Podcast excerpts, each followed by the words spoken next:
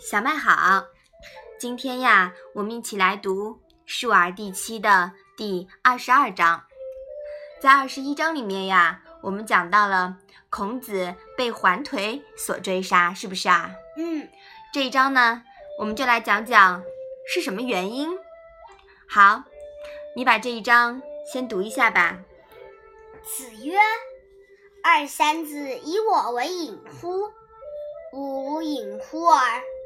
吾行而不与二三子者，是丘也。”妈妈，二三子是什么意思呀？哦，二三子啊，在这里是指孔子的学生们。哎，这章的意思，你能不能讲一讲？孔子说：“学生们，你们以为我对你们有什么隐瞒的吗？我是丝毫没有隐瞒的。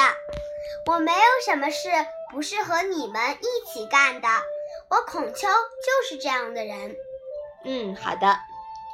这个时候呀，孔子带弟子们周游列国，到了宋国。那孔子为什么会说这句话呢？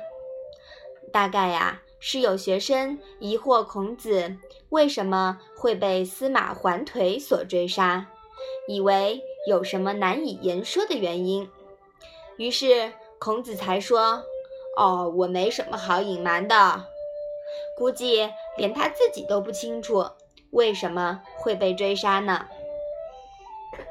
宋景公在位时，桓颓为宋国司马，主管军事行政。《左传》记载啊，桓颓呢有兄弟五人：项朝、桓颓、子牛、子奇、子车。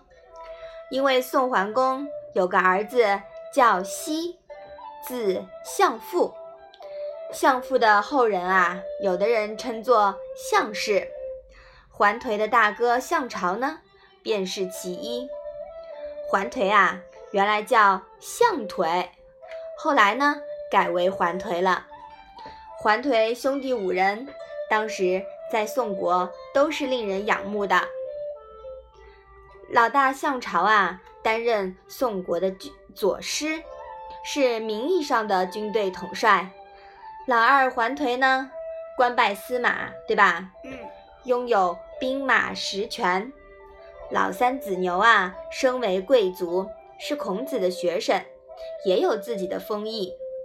老四子禽和老五子车呢，跟着宋景公面前最为受宠的老二桓颓一起做事情，也是当时。威名显赫的风云人物，当时的桓氏家族是蓬勃兴旺的望族，权势炙手可热。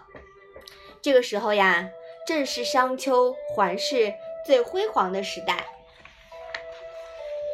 原来孔子和宋景公呢，原来是同宗同族的。宋景公呀，知道了孔子天下闻名。门下呢有几十名文武兼备的弟子，如果把他们师徒长久的留在宋国做事，便可以使宋国不再受大国的欺凌了。于是宋景公准备出城迎接孔子，桓颓呢却怕孔子师徒啊后来了以后会取代他们的权势，于是他对宋景公说。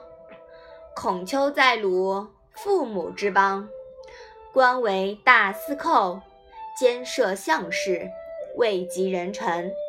然而却要辞官出走，可见其野心非小。他在魏国五年，魏灵公对他敬而不用，可见魏国看透了他。宋不及魏大，不及鲁强。孔丘师徒不速而自来，狼子野心，岂不昭然若揭了吗？